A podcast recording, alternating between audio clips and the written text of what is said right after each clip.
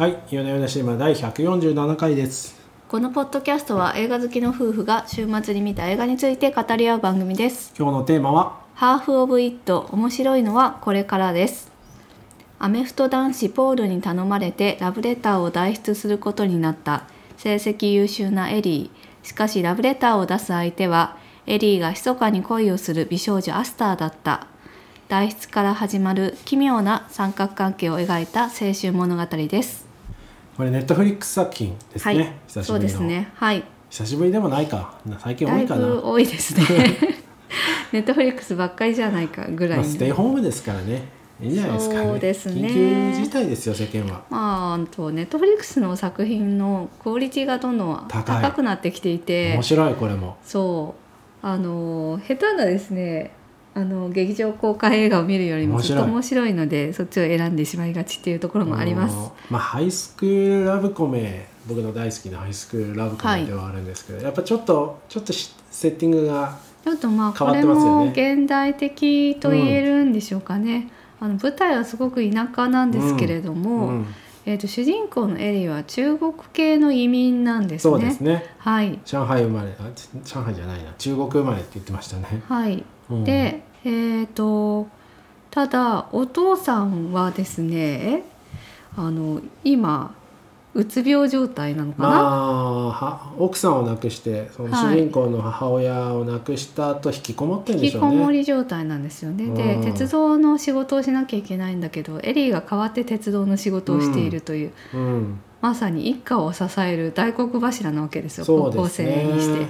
で、えっと、そんな彼女が家計を支えるためにやってるバイトがまあクラスのアホどものですね、えー答案作文とかをね、うん代筆してあげるっていうことなんですね。うん、エリーはあの移民でありながらですね大変あの文学的な素養が高いうん、女の子でであのすごく文章を書くのが上手なんですよ。でね。先生にももっといい大学に行けっていうふうに言われているぐらいうん、なんですけどとはいえのお家が貧しくてでお父さんの面倒を見なきゃいけないみたい電な責任感がそうあっていやなんかもう大学なんてとんでもないっていうふうに思ってるようなうん、女の子です。でエリには実は秘密があってあのレズビアンなんですよね。うん、それであのクラスの美少女のアスターにずっと恋をしているんだけど、まあ、当然言い出せないと。うん、でそのさっき言ったアメフト男子のいかにもアホな子のポールがですね。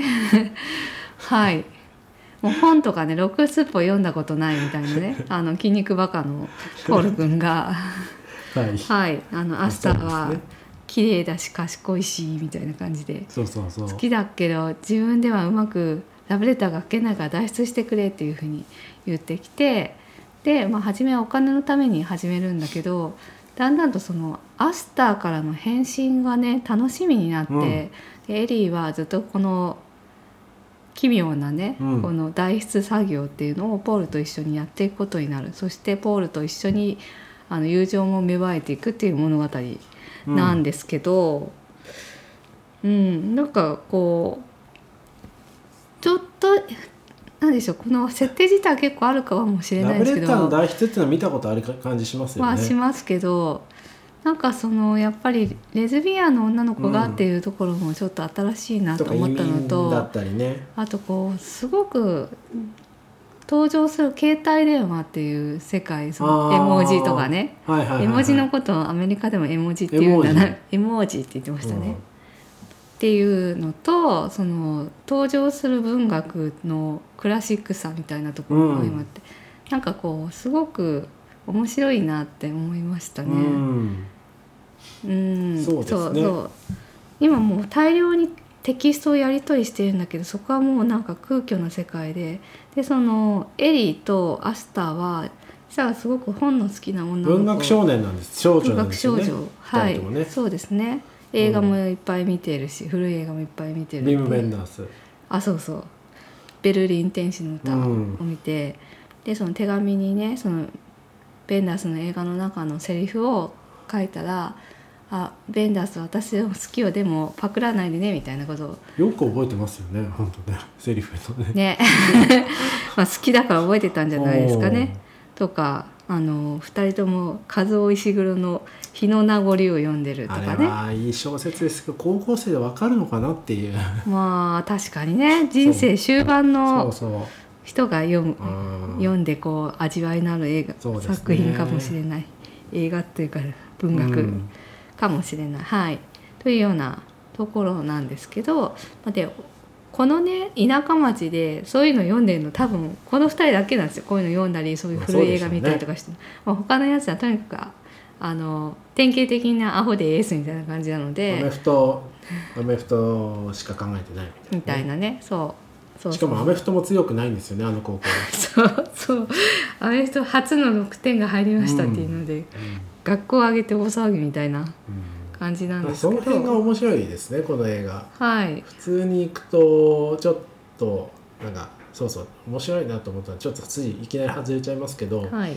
僕あのポールいいやつじゃないですかアホだけど、うん。でなんだかわかんないけどだんだんこのエリーのお父さんと仲良くなっていくっていうのがすげえ面白いなと思いましたね。おそこですか。うん、うん、うん。そのお父さんの再生にもつながってんですよねそのポールとの交流が、なぜか。ポールはめちゃくちゃいいやつなんですよ。であの本当にあのアホなんですけど何の裏もないんですよポールは。まあアホというか繊細さはかけらもないですね。そうそうなんだけど彼のそのストレートさが周りの人を実は。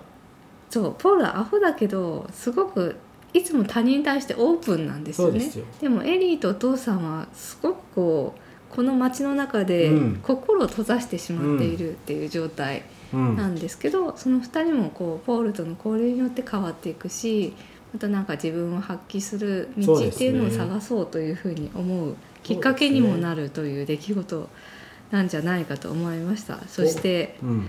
アスターもねそうですね。この出来事をきっかけにアスターもなんかその町で一番の金持ちの息子かなんかなんですよね、うん。のと結婚するっていう話が持ち上がっていて別に面白くもなんともないんだけどなんかそのスクールカースト的に付き合ってんのかな？スクールカーストの一番上にいるからね。うんうん。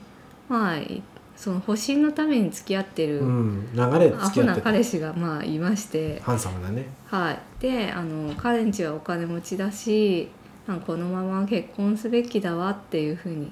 でお父さんもお父さん牧師さんなんですけど、神父さん、ですかね。まあ、なんだけどお父さんもすごい喜んでいて結婚の話が進んでるみたいなのでこのまま結婚するべきかっていうふうに思っている。アスターもこの出来事がきっかけで自分自身を見つめ直すといううん。作品になっておりました。うん。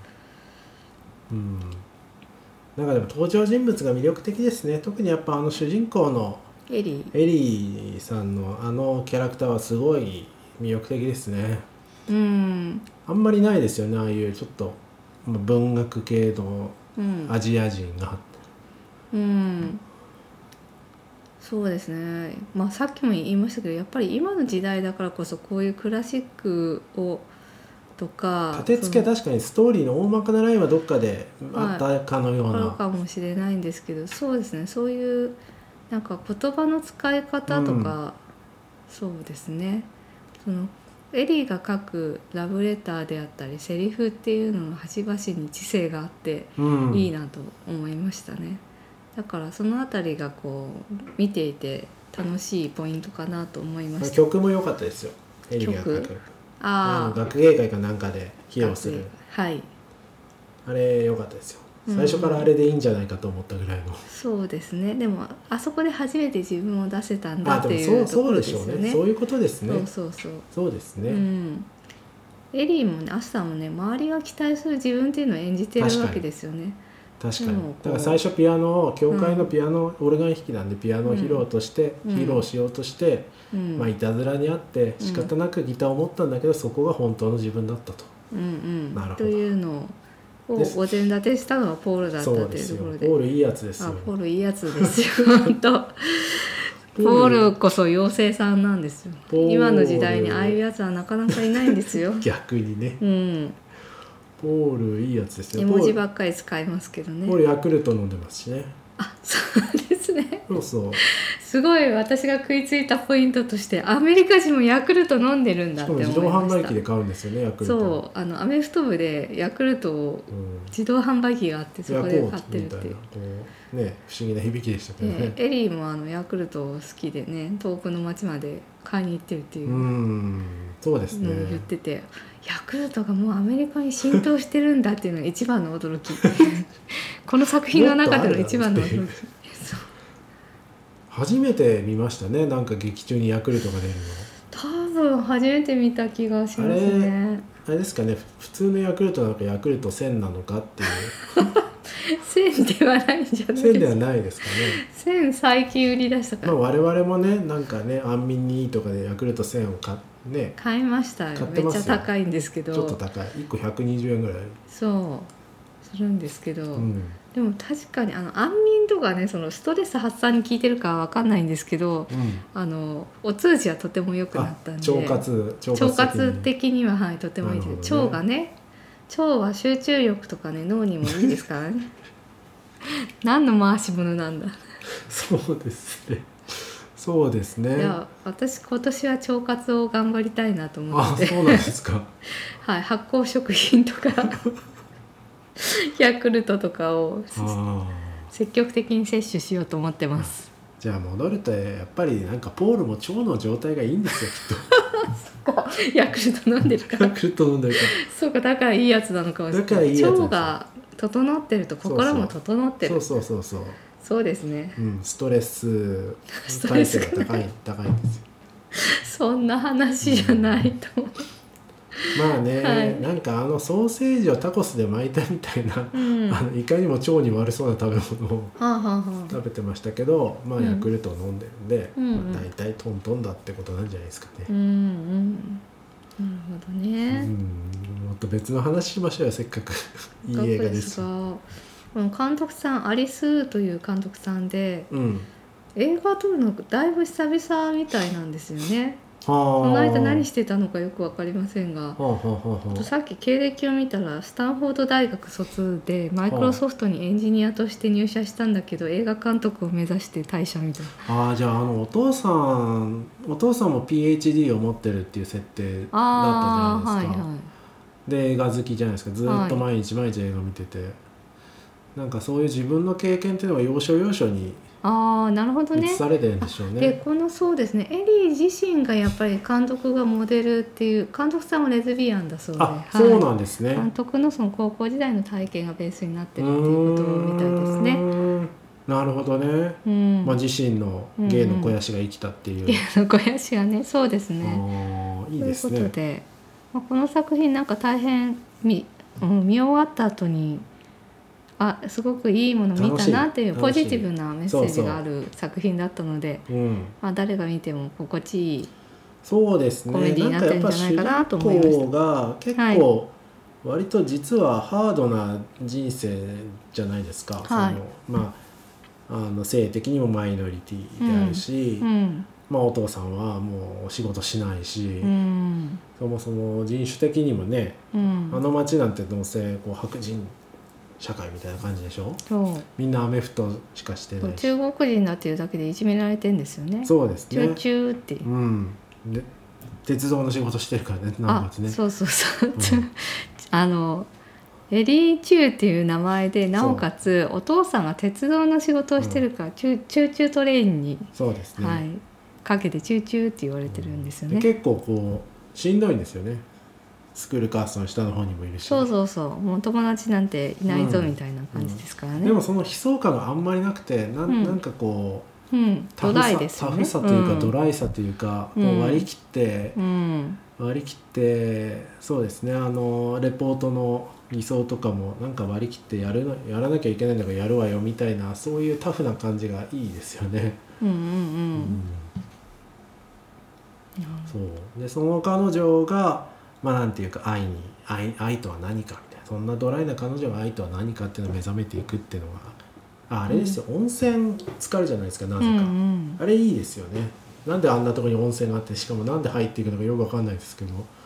うん、あそこはなんかやっぱりちょっと変な感じがしてアスタがなぜエリーを誘ったのかとか、まあ、でも薄々気づいていたっていだとうこ思ってるんとなのかですよね。ですかね。そうそうアスターも実はエリーのことを気になっていたっていうような話だと思ってたんですけどでも最後の頃ねうん。なんかねまた意外と気づいてなかった風なやり取りもあるのでちょっとわかんないですね。うん、でも心のどこかで気づいてたっていうのは言ってましたしね。うん。なんかエリーが同類なんじゃないかっていうのは思っていたっていうのはそうなんでしょううね。んいやでもあんなとこに温泉がなんで出てんでしょうね不思議じゃないですか。うん、あとね温泉に入った後にあの服どうやって乾かしたんだろうっていうのがすごい気になりました、いろいろ気になりましたね。車に乗ってるし車に乗る前に乾かさないとシートが濡れちゃうなとか そういう細かいことが気になってしまうたちですいません。そうですね。うんそうですね。まあでもなんかなかなか印象的なシーンだなと思いました。あーでもまあそうそうですねあのー何言ってんだか多分今まで聞いてる人全然分からなかったと思うんですけどすいません。はいあのあらすじをはしょっていた。エリーさんがあのアスターに誘われて、うん。でこう秘密の場所なのって言って温泉に行くんですよね山の中ので、なぜ温泉で泉でアスターはもういきなり服脱いで入るんだけど、は。うん。エリーはまあ好きな女の子の前だしあとまあさっきも言ったようにこう心を閉ざしがちなんで、服を着たまま入るんですよそうですね。しかもね二重に着てねうん入って、みたいなっていうのをシーンについてなんですけどまあでもそれがそのエリーの心の扉っていうことでもあるんだろうなとは思いますここで裸に急にはなれないっていうそうですそうね。ですねそういう表現ですねう。んうん。本当なんでしょうけどでもまあ現実的にはね濡れた服をどうしたのか気になりましたねなんですかね。はい。結構乾くんじゃないですか？そうですか。うん。うん。まあみんなあんま傘ささないですし。うーん。うん、うん。あなるほど。空気がね乾乾燥してる。そうそうそうそう。はい、だって冬だしなうん。はい。その他。そのその他になったところでもあれですよねそのちょいちょい映る映画あのお父さんが見てる映画とかあの辺はちょっと僕も分かんないやつも多かったですけどなんかこう、映画好き的にはちょっとグッとくるものがあるんですか？うーん。フィラデルフィア物語ほうほとヒズガールフライデー。う「ヒズガルフライデー」見たことありますね。そうですね、うん。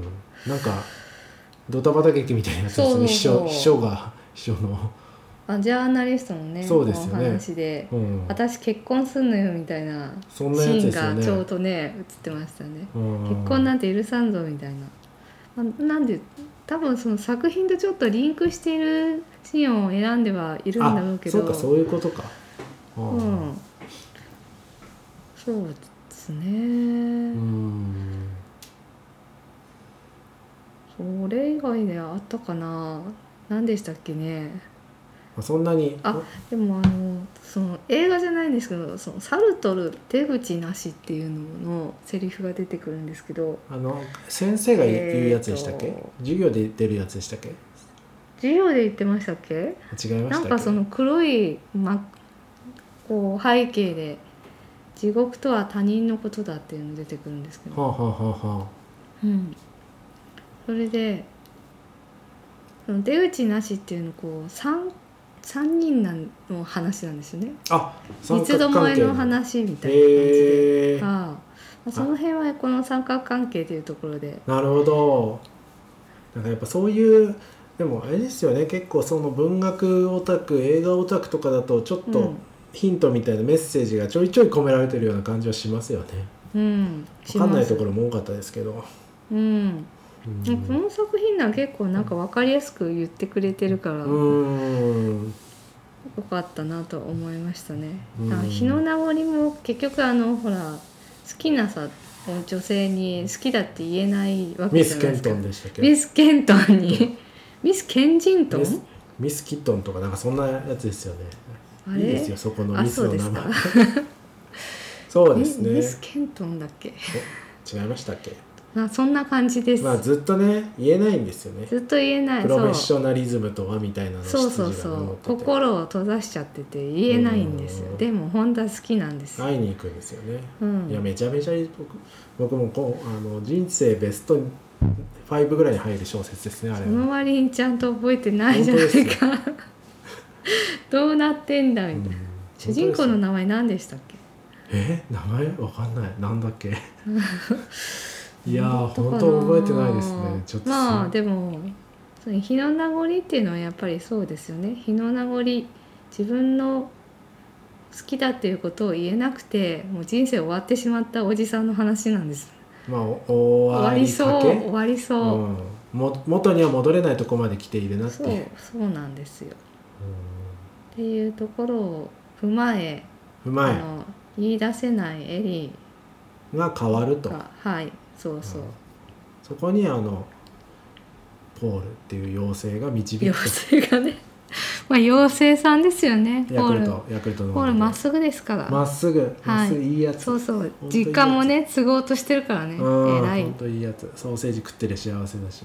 本当いいやつ、うん。というところですかね今週は。いやでもネットフリックスの作品は面白いのが多いですね、うん、そうですね。まあ面白いけど劇場公開できないような作品が集まってくるっていうことになってるんでしょうね。このレベル一昔前だったら全然あったと思うんですけど上映できると思いますけど今はねねもうなんか回収できないですね。はいって感じで多分作れないんでしょうね。そうですか。うんはい。まあまあまあ時代は変わりつつもいい物語はあるということで、はい。ということでなんか教養をつけたいなと思いました。ああでもそうですね。こういう確かに。あのはい。エリーが書くような素敵な言葉遣いみたいなの。サルトルとかもねし名前は知ってはいるもののねよく知らないですからね。読ん。だことないので。うんうん。そうですね。なんかでもあれですね。我々あの2ヶ月に1回ぐらい教養がたないねって言ってる 気がしません？言ってるかもしれない。うん。言ってる割に何にも改善してないんですけど。変化が。ないですよ変化が。そうですね今年は頑張りましょうか。2021ということで。もう世界の教養みたいな あのサマリ本とか読もうかなって思いました。そういうあダメですよ。ショートカットしようとした時点で教養じゃないものについて。そうなのマウント教養みたいになっちゃう。んですよそれは、そうですよね、はい、時間がかかるんですよ教養っていうのは、そう蓄積ですよね。小さな蓄積ですよ。はい。じっくりやりましょう。はい、はい。じゃあ今週はこんなところにしましょうか。はい、ありがとうございました。ありがとうございました